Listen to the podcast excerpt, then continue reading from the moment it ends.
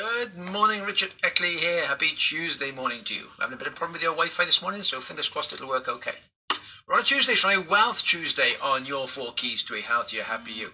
I was doing a bit of research the other day and came across the, the equation for wealth, the basic equation for wealth, which was C plus S dash P plus M plus T equals W, which is wealth. You, what the heck's that all about?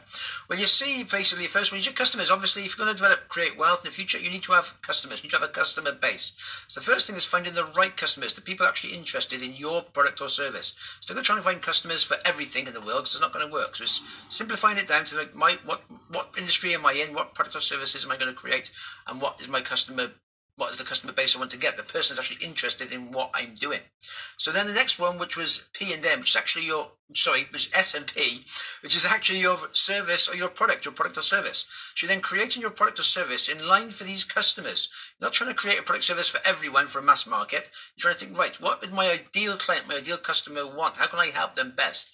And you develop your service or product for that particular person. So you've got your ideal client, the customer sorted out.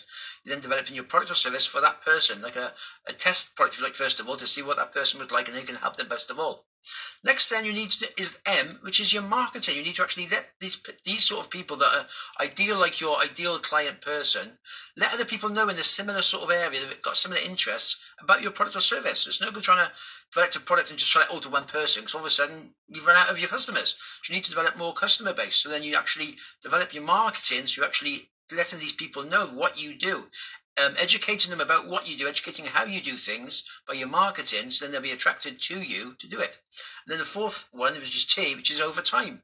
Over time, you develop your business so people know you're building a reputation over time. So people know that you're the person, you're the go-to person in this industry with that product or service.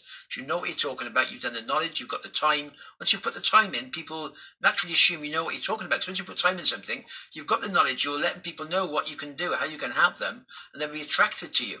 Then you got you got your choice then of different ways. You either you got your customer base, you know that increase your customer base with the same amount of product or service, so that will increase your wealth, or you've increased your product or service range with the same customer base. So that will increase your wealth. So you've got two ways of doing it, but you keep your marketing going, so there's always letting people know, more people coming around, so they know what it is you're doing and how you're doing things, and they will be attracted to you to what you want to do. And I said before, it's all over time. Time is the one consistent. Consistent. You build your reputation over time. So people slowly get attracted to you, more people will recommend you, and over time you are the go-to person, and then you create wealth over time. You don't become successful, you don't have money and then become successful. You become successful over time, and then the money comes in. That's how you create the wealth. So that the formula was basically it was C plus C, which is your customer, plus SP, which is your product or service, plus your marketing, plus time, which is T, that equals wealth. And that's your basic formula. So once you got that all lined up in systems, you can then improve it, grow it, decide which area you want to improve, and get it all working nicely and moving forward. There's going to be pitfalls and drops and ups and downs like in any business, but once you get things going, you realize that, okay, yeah, I know what I need to do, which area I'm working on, and moving it all forward that way. There we are. That's my little thought today. Have yourself a good one. All the best for now.